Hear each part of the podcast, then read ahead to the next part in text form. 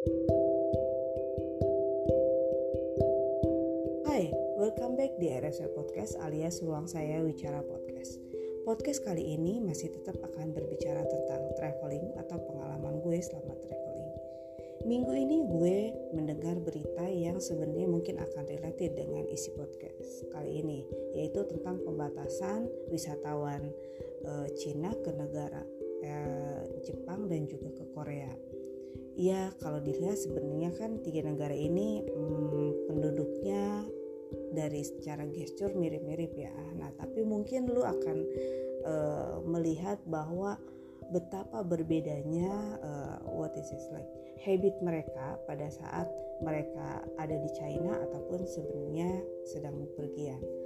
Uh, gue ada beberapa pengalaman yang mungkin bisa lo jadikan referensi atau ya sekedar intermezzo aja ketika lo mungkin cerita-cerita dengan teman-teman lo. Yang gue ingat adalah pada saat gue berpelesiran ke Turki sekitar uh, ya mungkin 2019 oke okay, uh, saat itu gue berangkat dari um, Qatar menuju ke Istanbul. Nah sebenarnya tidak ada masalah sih dengan pesawatnya. Tapi yang jadi masalah adalah ketika uh, penumpang yang ada di uh, sisi apa ya namanya yang di dekat-dekat bangku gue itu ternyata itu adalah satu rombongan turis Cina. Uh, isinya tuh sebenarnya bukan orang-orang muda juga tapi itu adalah uh, kalau kita bilang sih sebenarnya seperti kumpulan ibu-ibu yang memang sering traveling gitu ya. Itu terlihat sih dari bawaan mereka gitu kemudian dari cara mereka omongan mereka. Tapi yang gue ingat adalah even ketika di bandara pun mereka tuh udah sangat berisik. Jadi yang mungkin mengganggu bagi negara Korea ataupun uh, Jepang ketika membatasi ya keberisikan mereka gitu. Betul-betul kalau misalnya lu lu ketemu dengan mereka dengan bahasa mereka itu lu akan tahu bahwa itu adalah turis Cina gitu. Berisiknya tuh betul-betul berisik banget. Jadi pada saat itu ketika kita sedang transfer pesawat dan ada di ruang tunggu mereka tuh memang gue lihat gitu ada satu kumpulan gitu kayak kumpulan travel tour gitu. Nah mereka tuh berbicara dengan suara keras berisik. Kemudian kan sometimes ya kalau misalnya lagi transfer itu kan kebanyakan biasanya orang main gadget atau istirahat. Ini mereka enggak. Mereka lebih banyak berbicara gitu ya dengan bahasa mereka yang lu akan cukup tahu. This is Mandarin language gitu ya. Nah mereka berkumpul kemudian mereka makan hahaha oh pokoknya suasananya sangat amat berisik. Nah gue tidak menyangka bahwa satu rombongan itu akan satu pesawat dengan gue gitu ya. Bener-bener satu pesawat gitu ya. Dan oke okay lah kalau satu pesawat mungkin no problem tapi ini bener-bener kursinya tuh ada di uh, apa dekat gue gitu. Nah ketika gue masuk sebelah gue memang orang Jepang tapi ternyata depan gue kemudian sisi uh, saat itu gue ada duduk di sebelah uh, kirinya pesawat nah di kanan gue itu semua turis itu ya rombongan itu belakang juga sama. Nah lucunya waduh selama di pesawat itu mereka heboh gitu ya tetap sama seperti di bandara. Mereka berbicara sepanjang perjalanan itu. Gue lupa seingat gue perjalanannya itu saat itu ke Istanbul mungkin sekitar 5 atau 6 jam dan sepanjang perjalanan itu mereka betul-betul berbicara bener-bener banyak bicara aja. Kecuali pada saat tidur tapi mereka pun gue inget banget ya tidurnya kan saat itu gak terlalu lama jadi palingan 2 jam tapi selebihnya mereka betul-betul ber ya kayak kalau kita ngeru ngerumpi aja ngegosip gitu dengan dengan geng-gengan lu. Nah itulah yang mereka lakukan. Sampai uh, apa saking ya oke okay lah kalau kita berbicara tentang berisiknya mereka tapi ada yang lebih uh, ya gue nggak tahu sih ini amazing or something lah yang gue baru tahu. Jadi ketika si pramugarnya itu ngasih makanan udah dong kita semua dikasih makanan. Biasa ada makanan pembuka ada terus makanan beratnya kemudian terakhirnya tuh ada uh, side dishnya dan biasanya kan ditutup dengan pemberian minuman gitu ya. Misalnya kayak lu masih tetap mau kopi kah? atau apa pun itulah ya. Nah untuk menunggu misalnya lu uh, apa pesawat tiba di tujuan gitu. Nah gue inget sesudah makan ya sesudah makan itu mereka tetap dong minta lagi apa makanan side dishnya tuh oke okay lah sekali. Kalau misalnya kita bilang side dishnya makanan sekali kemudian misalnya minuman satu kali ini berkali-kali. Bahkan yang ekstrim itu mereka beneran minta ke pramugarinya untuk diisiin si kopinya itu di dalam tumblernya mereka. Wah gila gak sih? Kemudian mereka juga membawa apa sih sebenarnya sih tidak ada yang salah ya untuk membawa makanan ke dalam pesawat gitu. Mereka kan memang nggak ada juga tulisannya gitu ya setahu gue. Cuma ya agak aneh aja gitu kenapa lu udah dikasih makan di dalam pesawat yang itu juga bukan pesawat ekonomi ekonomi ekonomi banget juga enggak itu kan penerbangan jarak jauh ya. Saat itu gue naik uh, Etihad. Jadi sorry tadi bukan di Qatar tapi gue di Abu Dhabi.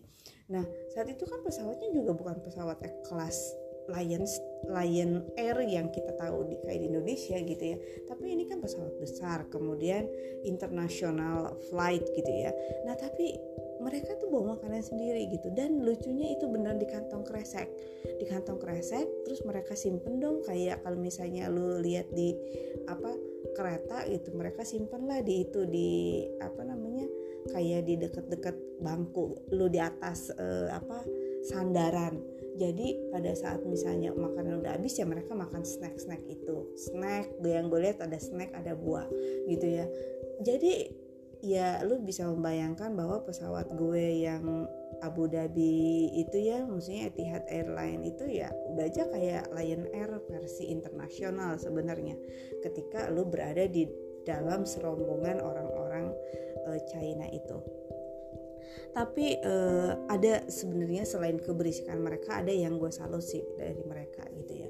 Pada saat itu kan perjalanan gue ke Istanbul. Nah uh, beberapa orang bahkan banyak karena mungkin kayaknya mereka biasa untuk traveling gitu ya. Tapi yang gue tahu itu bukan guide tournya gitu ya.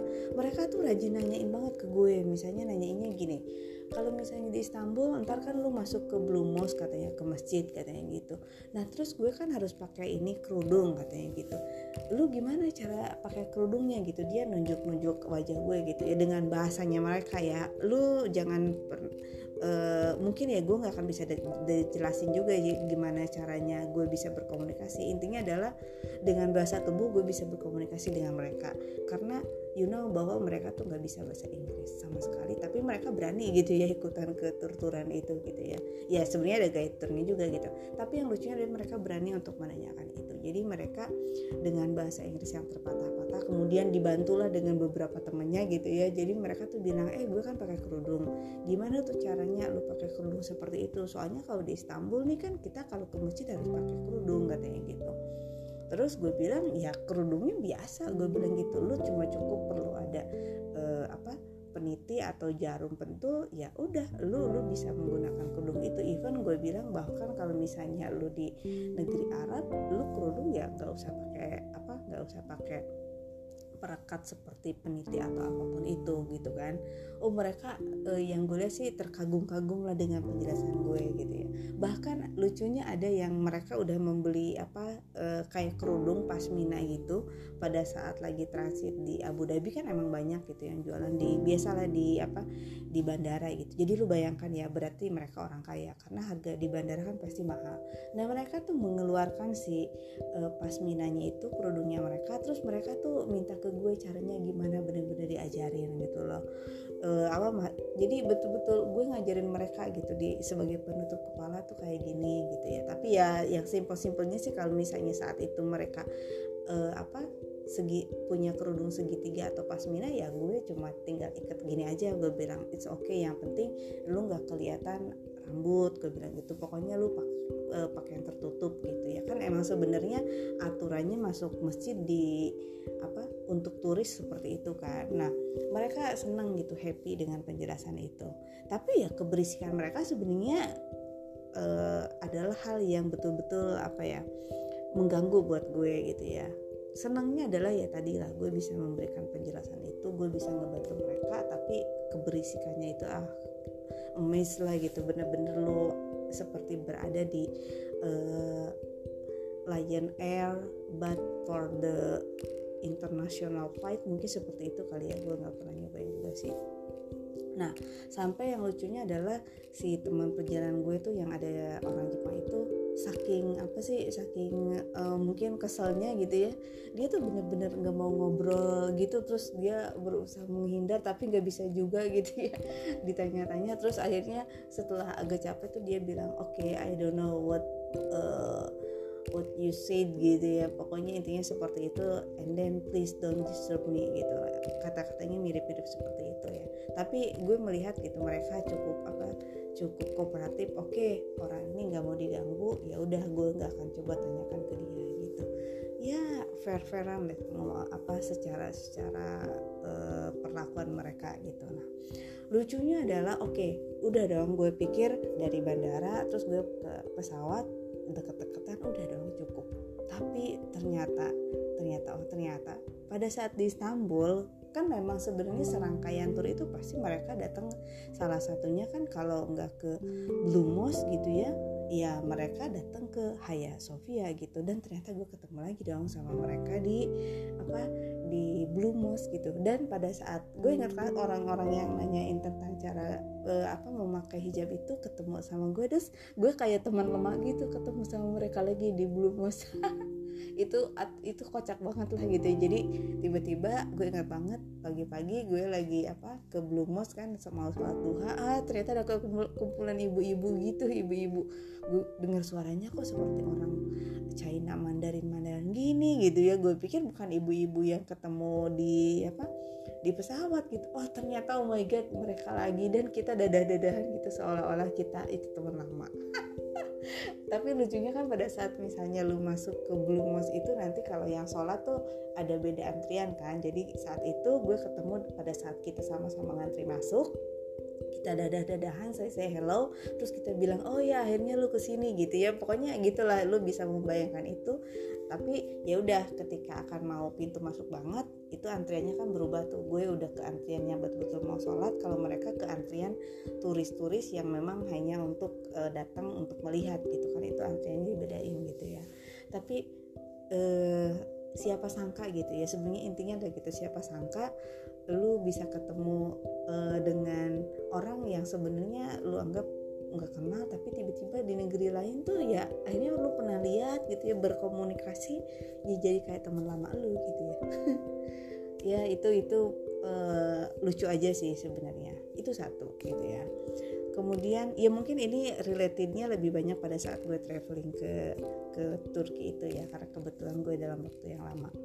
Kemudian yang kedua adalah pengalaman gue pada saat gue uh, dari Turki dari Istanbul kan gue pergi ke uh, Kapadokia gitu ya atau Goreme. Provinsinya sebenarnya provinsinya ada di uh, Neveshir kalau nggak salah. Goreme itu kayak kalau kita satu wilayahnya dan Kapadokia itu ya wilayah kecilnya.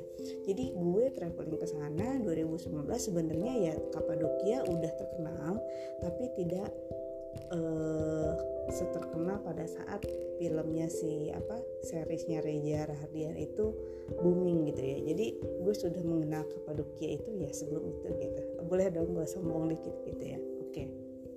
Nah, di Kapadokia ini sebenarnya adalah salah satu wilayah di Turki, di area Turki gitu ya, yang buat gue tuh e, menakjubkan gitu dan rasanya e, mungkin lu nggak akan bisa dapatkan di tempat lain gitu.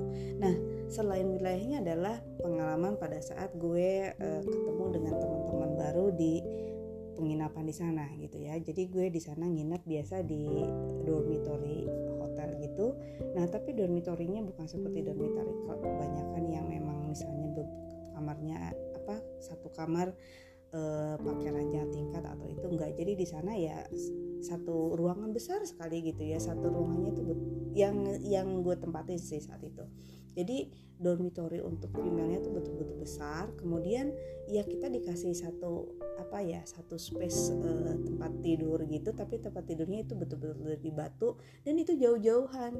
Yang gue senang ada gitu. Jadi lu even misalnya lu dalam satu kamar saat itu ada eh, satu dua tiga empat ya karena gue inget banget gue kenalannya sama empat orang itu. Tapi ya itu jauh-jauhan. Jadi lu kayak privasinya tetap terjaga gitu ya.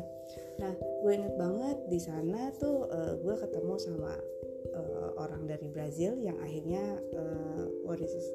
the name is Margaret kalau nggak salah ya. Orlo or Morgan or ah nama-nama itulah. Tapi gue apa ingat banget itu salah satunya adalah orang Brazil kemudian yang lainnya orang Korea dia udah lebih dulu datang pada saat gue ke sana. Kemudian gue dan terakhir nih orang China ini gitu ya. Nah si orang China ini kan orang baru gitu ya. Nah ini lucunya kalau orang China ini bukan orang baru sorry orang muda gitu ya anak muda lah. Mau dibilang muda banget juga enggak tapi let's uh, let's say lah mungkin usianya itu sekitar enggak yang anak-anak banget mungkin 28an kayak gitu. Ya uh, hampir mencapai 30 karena itu terlihat dari gesturnya gitu. Nah uh, dia kan traveling sendirian tuh. Gue sebenarnya sangat takjub juga gitu. Gue pikir ya kalau misalnya orang Jepang traveling sendirian cewek tuh gue lihat beberapa kali di Europe banyak gitu ya. Tapi yang China nih gue baru lihat pada saat di Turki gitu. Nah gue sempat tanya lu berapa hari ini di sini? Terus dia bilang oh gue satu bulan. Nah sama lah kayak gue gitu. Jadi gue juga oh ternyata lu juga ini pergian juga? Iya nih gue sama nih keliling-keliling aja di sekitar sini kata di putarannya si Turki ini katanya gitu. Cuma memang kebentur sama visa dia bilang gitu. Nah terus uh, lucunya yang gue ingat adalah gue, dia benar-benar nggak bisa bahasa Inggris walaupun sebenarnya dia bilang dia bekerja kayak di kan, di kantor berita. Kalau kita bilang mungkin kayak antara kayak gitu ya mungkin kayak uh, editornya kayak gitu tapi dia nggak bisa bahasa Inggris gitu ya. Jadi selama gue ngobrol tuh kita pakai translate Google gitu ya. Jadi dia nulis nanti gue sama balas-balesan kayak gitulah pokoknya ya. Kalau misalnya lagi di di apa lagi di kamar tuh seperti itu ngomongnya. Terus kocaknya lucu ya walaupun kita nggak ngobrol apa ya gue menerangkan sih dalam bahasa Inggris tapi dia tuh cuma mengerti dikit-dikit ya kita bisa aja gitu ya ngobrol ketawa-ketawa seperti itu. Nah terus eh, mungkin karena sama-sama nih orang Asia yang yang membuat kita sama adalah setelah yang tadi tuh biasanya kita cerita, jadi gue saat itu ceritakan tentang biasalah tentang Indonesia tentang segala dia juga nanya-nanya gitu ya. Terus kita tuh kayak berbagi gitu eh lu di, di Kapadokia udah ke mana aja? gitu ya kayak gitulah gitu ya. Nah yang yang menyenangkan adalah karena kita sama-sama orang Asia biasanya kan mereka pasti makannya itu dong apa uh, noodle cup gitu cup noodle. Nah biasanya uh, apa suka ada satu waktu lu akan ketemu dengan orang Asia di pantry-nya mereka gitu di kitchen bersamanya mereka. Dan itu memang terjadi gitu. Jadi kalau misalnya lagi makan malam tuh ya kalau pagi kan sarapan bareng gue ingat banget tuh. Kalau di sana kan dikasih sarapan gitu sarapan bareng. Nah malamnya itu uh, apa kita ketemu lagi tuh. Dia bawa uh, noodle cupnya dia terus gue juga bawa indomie gitu kan. Ya gue inget banget tuh saat itu bawa indomie lumayan lah ada beberapa. Nah gue tuh tukeran dong indomie sama si apa noodle cupnya dia. Tapi apa gue sempet lihat kan gue bilang oh noodle cupnya itu gue bilang gue nggak mau ya rasa daging daging kalau lu punya yang vegetarian gitu ya yang rasanya sayur-sayuran boleh lu kasih. Nah akhirnya sama dia tuh dikasih tuh yang sayur-sayuran. Terus kita ya itu tuker-tukeran itu. Kemudian gue ingat banget gitu ya gue saat itu kan beli uh, kayak kopi saset gitu ya kopi saset di situ dan dia pengen ngopi gitu ya. Akhirnya gue kasih kita kita ya intinya adalah kita saling berbagi terus ya nggak hanya sekedar berbagi cerita tapi kita berbagi juga makanan gitu. Terus gue sempet nanya kan e, lu punya ini gak sih media sosial gitu ya? Terus dia bilang wah lu tau gak sih di Cina itu di band katanya semuanya katanya. Eh, nggak e, ada apa nggak ada Google nggak ada apa pun itu nggak ada Instagram nggak ada Facebook katanya gitu. Nah dia pun sebenarnya gue ingat pada saat berkomunikasi sama gue menggunakan Google Translate karena dia adalah orang yang bekerja kayak di kantor berita. Jadi dia punya kayak akses VPN lah gitu ya. Tapi kalau misalnya balik ke Cina ya dia bilang dia nggak bisa menggunakan itu. Nah gue akhirnya ajarin dong sama dia. Nih gue bilang selama lu travel kan lumayan lah waktunya gitu ya gue bilang gitu. Biar datanya nggak hilang lu itu aja bikin akun di apa Instagram gue bilang gitu. Nah eh dia nggak dia dia minta diajarin lah gimana caranya bikin akun di Instagram. Instagram tuh kayak apa gitu ya karena selama ini ya dia tidak bermain media sosial lah sebenarnya. Intinya sih gitu ya. Ada sih yang gue tahu ada WeChat ada Weibo or something lah yang yang punyanya mereka tapi ya beda lah gitu ya gue ajarin lah ini lu bisa bisa ngudain ini. Terus kita juga sama tuh yang ada di situ gitu ya sama si orang Brazil kita tuh tukaran account kayak gitu. Dan uh, saat itu gue inget banget dia bilang oke okay, gue akan bikin akunnya si Instagramnya dia katanya gitu. Tapi kan dia keburu berangkat tuh gue inget banget. Nah tapi gue masih stay. Nah uh, kalau nggak salah dua atau tiga hari kemudian ternyata dia menginvite gue gitu di Instagram ternyata dia udah bikin dong udah bikin apa uh, Instagram. Dan lucunya isinya tuh ya gambar apa sih pemandangan kayak gitu. Nah gue perhatiin lah sepanjang gue di sana tuh ya uh, dia posting-posting gitu ya. Nah terus ada postingnya misalnya yang salah gue benerin. Eh lu harusnya ini nih postingnya tulisannya ini gambarnya ini kayak gitu loh. Jadi kayak ngajarin dari awal gitu. Nah tapi kalau nggak salah selang pas gue di sana kan gue perhatiin gitu. Dia cukup intens tuh mungkin sama seperti gue kalau misalnya gue lagi keluar tuh kan gue cukup intens gitu untuk memposting uh, apa kegiatan. Nah dia juga begitu tapi uh, terus dia bilang suatu saat eh gue bawa balik lagi nih ke apa udah liburannya udah usai katanya gitu. The holiday is over lah intinya gitu. Terus gue I will come back to China and then so dia bilang I'm so sorry ya katanya gitu. Karena abis ini kayaknya ya akun gue nih akun Instagram gue akan mati suri katanya gitu. Akan digunakan lagi kalau gue traveling lagi katanya gitu. Tapi ya uh, lucu aja sih menarik lah gitu ya lo ketemu dengan temen yang dari China seperti itu ya. Untungnya ya kita fine fine aja lah ngobrol gitu ketawa ketiwi gitu ya dengan keterbatasan language kita itu ya. Itu sebenarnya barrier tapi ternyata ya even itu hambatan ya kita bisa mengatasinya itu aja sih. Gue inget banget lah itu salah satu yang menyenangkan lah gitu ya. Ya paling gue inget pada saat di Kapadokia kemudian uh, satu kemudian ke, gue ketemu lagi dengan turis uh, China lagi gitu di Izmir di Seljuk sebenarnya tepatnya. Gue ketemunya tuh saat itu adalah pagi-pagi. Jadi gue tiba-tiba tuh jadi gue ketemu dia di depan si hotel gitu hotel tempat gue nginep. Gue kan saat itu tiba ke Seljuk tuh pagi banget ya kalau nggak salah jam 4 pagi gitu. Jadi udah ngopi juga tetap aja kok matahari belum keluar juga gitu ya. Akhirnya ya udahlah gue nyari penginapan penginapan yang udah gue booking. Nah di depan penginapan itu ternyata ada juga orang yang kayak lagi ngomong uh, ya sepada gitu ya sepada ke si penginapan. Karena penginapan itu beneran enggak yang open 24 hours gitu ya. Jadi kita tuh di depan situ ya udah apa nungguin sampai si pemiliknya tuh membukakan pintu apa pintu hotelnya itu pintu penginapannya itu gitu ya. Nah terus gue sempet tanya lu nginep di sini? Terus dia bilang iya katanya gitu. Dan ternyata dia sama dia adalah solo travel ya traveler juga dari China.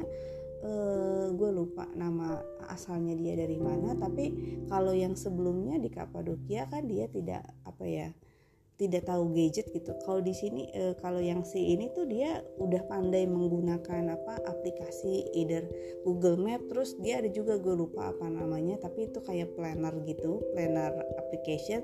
Terus dia bilang bahwa dia udah ke ke, ke beberapa kota nih yang ada di apa yang ada di Turki terus ditanda-tandain tuh. Gue lupa namanya apa tapi dia lebih terplanning lah gitu ya.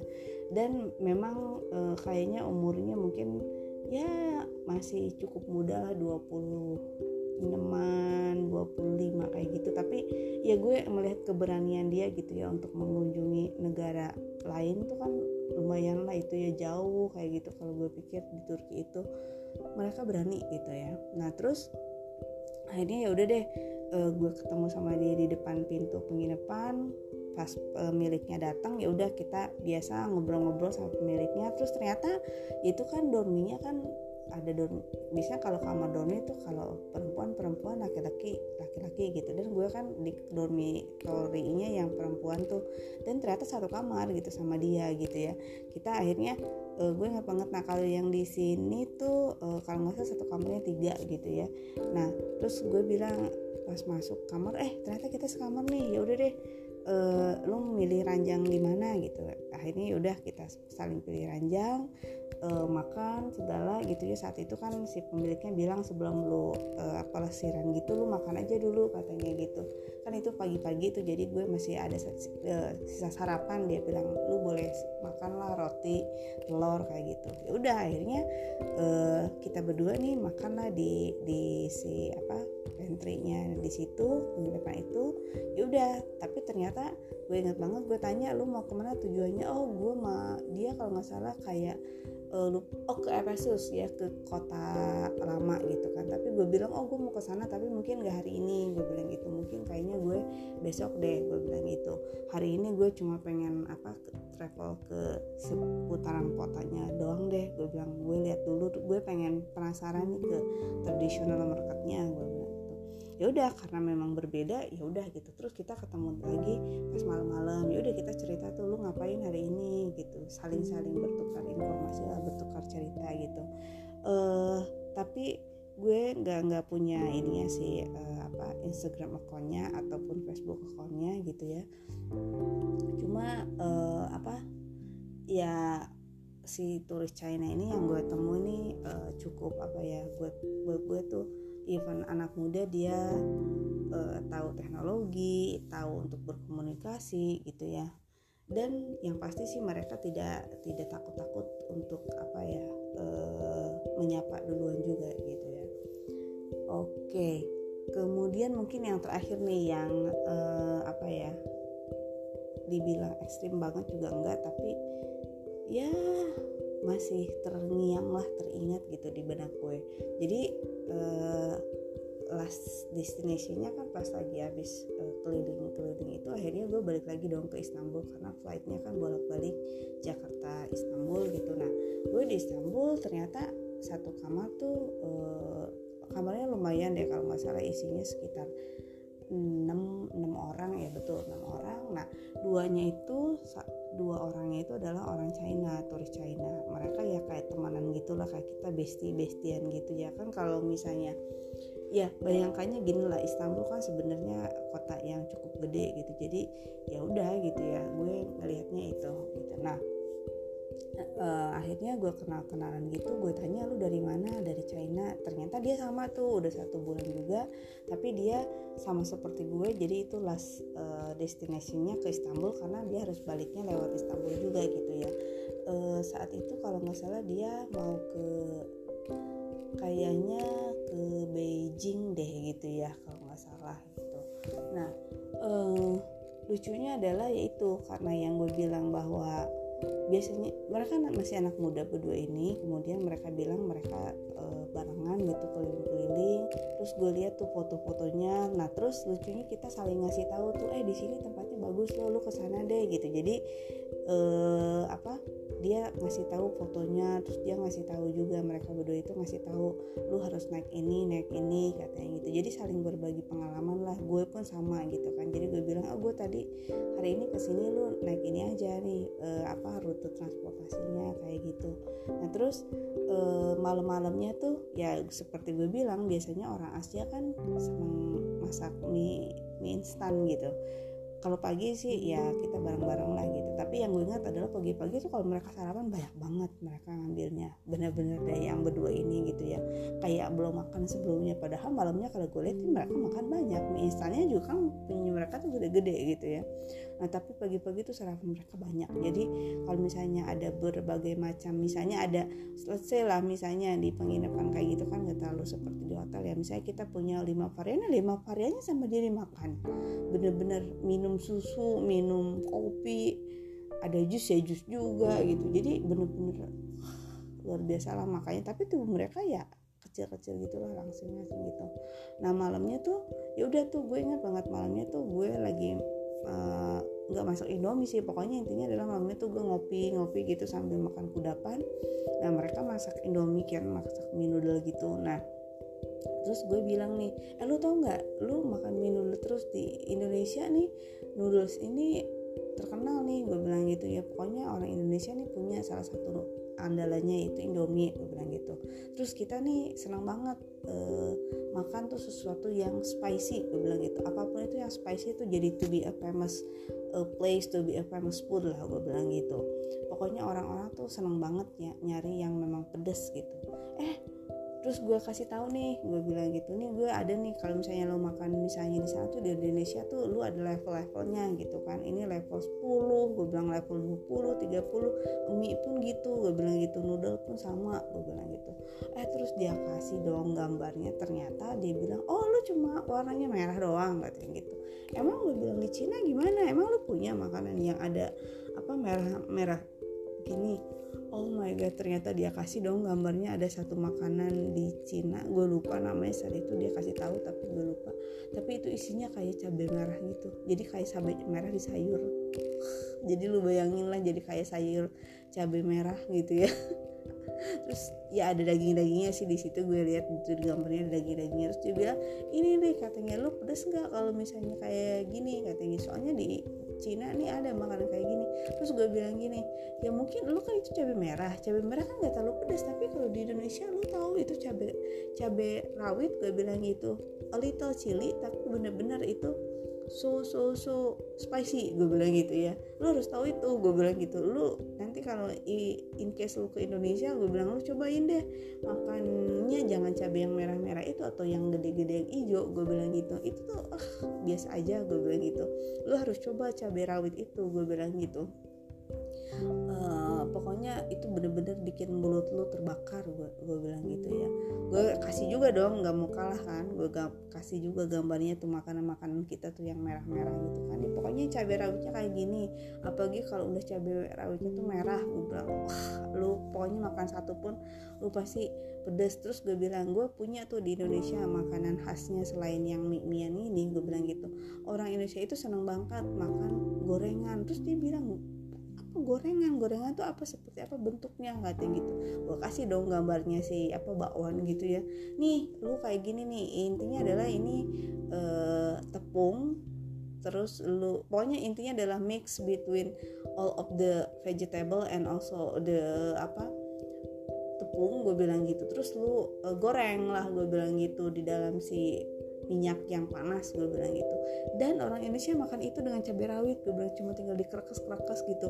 Dan gila nggak lo gue bilang gitu kadang-kadang bawaannya satu gue bilang gitu cabainya tiga. Hah? Oh my god dia bilang gitu.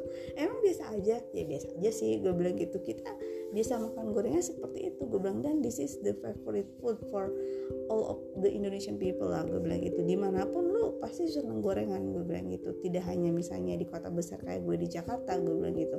Tapi lu misalnya suatu saat lu ke Bali ya lu akan nemu ini juga gue bilang gitu. Dan itu ada di hampir semua jalan-jalan yang di Indonesia gue bilang gitu. This is the famous street food lah gue bilang gitu. Terus wih dia catat itu dong dia bilang gini oke okay, kalau misalnya gue ke Indonesia gue akan coba makan ini katanya gitu. Terus gue akan cari nih si cabai rawit ini yang menurut lu pedas katanya dalam hati gue gue pengen ketawa tapi ya rasain aja lah gitu. Karena seinget gue ya mungkin di sana ya itu yang dia bilang pedas itu sayur cabai merah gitu ya. Tapi kalau di Indonesia lu uh, lu cobain aja ayam geprek misalnya atau apa pun itu yang isinya cabai-cabean. Lu pasti uh, ya untuk memuaskan rasa uh, curiousnya lu terhadap si percabe-cabean itu ya boleh-boleh aja sih gitu ya. Tapi lucu lah mereka uh, si dua orang ini yang gue temuin ini uh, welcome lah gitu ya dengan apa pembicaraan gue gitu ya dengan ya apa sih hal-hal uh, yang buat dia oh ada di Indonesia gitu. Tapi gue juga sama oh ada ya di China gitu. Jadi pertanyaan berbalik berbalik gitu ya. Tapi lucu lah mereka tuh karena masih muda gitu ya. Jadi mereka banyak pengetahuannya kemudian uh, tingkat penasarannya tuh tinggi banget gitu ya. Dan gue yakin lah uh, apa kayaknya mungkin kalau di nanti suatu saat ke dia pasti akan cari itu si bakwan dan si cabai rawit itu gue bilang gitu. Ya tapi sebenarnya uh, yang yang negatifnya adalah bahwa di luar yang tadi adalah kalau misalnya gue lihat pada saat terakhir di Istanbul tuh karena gue saat itu cukup uh, kalau misalnya kita berbagi kamar mandi tuh uh, lu pasti akan bete lah kalau misalnya mandi sesudah mereka. Sebenarnya betenya adalah karena mereka tuh jorok gitu ya. Jadi gue tuh berkali-kali gitu pokoknya sebisa mungkin gue tuh kalau mandi tuh sebelum mereka gitu kan mau pada saat berangkat ataupun misalnya lagi malam-malam gitu. Karena uh, gue gue agak jijik aja gitu ya kalau misalnya habis mereka kadang-kadang mereka tuh kotor gitu. Bukan kotor sih maksudnya nggak bersih gitu ya. Ya gue tahu sih uh, apa budaya mereka di China itu kan ya berbeda lah dengan kita gitu ya. Ya mungkin tingkat kejorokan mereka tuh uh, gila luar biasa ya gitu. Sampai ya gue nggak heran sih kalau misalnya covid tiba-tiba virusnya either itu memang bener buatan Cina atau di jatuhnya di Cina ya karena habitnya itulah terhadap si kebersihan itu betul-betul.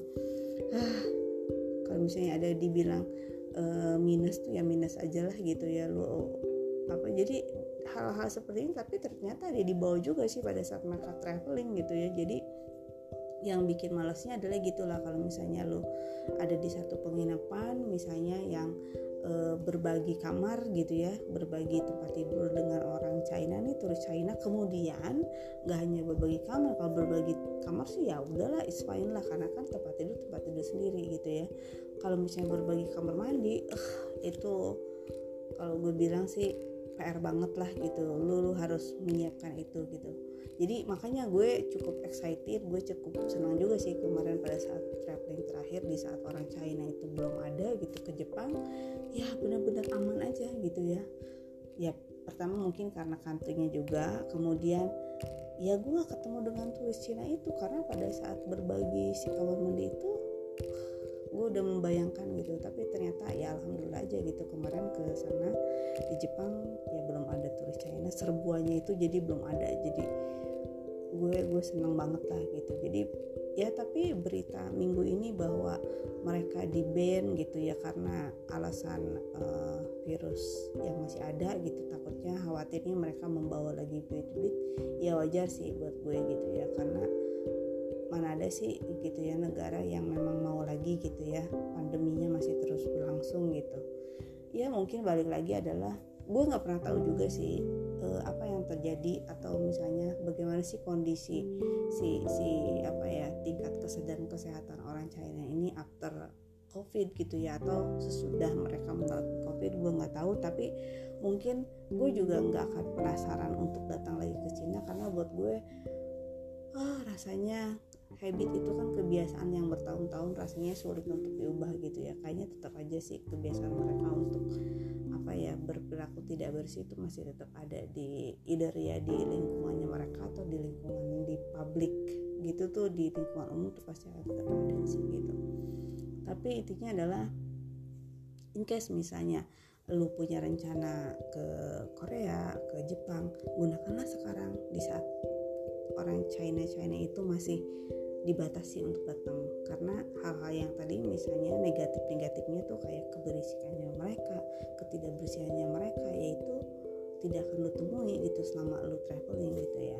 Ya tapi itu lain cerita sih. Kalau misalnya lu memang bener-bener uh, tinggal di hotel yang mewah gitu ya terus ya dibilang mewah enggak sih? Pokoknya tinggal di hotel yang bener-bener lu sendiri sih tidak berbagi kamar ya is oke okay. tapi kan balik lagi di tempat umum pasti lu nggak akan tetap ketemu mereka kan. Nah itu tetap aja gitu ya biasanya di public uh, toilet kayak gitu yang mereka akan melakukan hal yang ya seperti itulah gitu. Hmm, jadi ya jadi podcast kali ini sebenarnya terinspirasi oleh mereka tuh pada saat gue mendengar berita ini. Ya gue hanya ingin membagikan beberapa pengalaman gue aja sih ke, pada saat kemarin ketemu dengan si turis-turis China ini. Ya dibilang baik baik gitu ya dibilang uh, ada yang tidak baiknya ada yang tidak baiknya juga gitu. Tapi ya nikmatin aja gitu. Ya itu gue pikir satu pengalaman yang sebenarnya uh, apa ya pantas diingat. Kemudian uh, buat gue sih sebenarnya ingatlah yang baik-baiknya gitu ya. Kalau misalnya ada yang buruk-buruknya ya udahlah lo anggaplah itu cerita-cerita sama lo uh, dalam perjalanan. Itu kayak intermezzonya lo dalam perjalanan gitu. Oke okay, uh, mudah-mudahan si podcast kali ini bisa jadi apa ya referensi buat lo gitu ya. Ya boleh lo ceritain sama temen-temen lo gitu ya. Kalau misalnya lo lagi kumpul mudah-mudahan ini uh, bisa menjadi pelajaran juga buat lo semua. Dan gue harapkan nih gue akan tetap rajin untuk membuat podcast gitu di tahun ini. Oke okay, see you bye bye ciao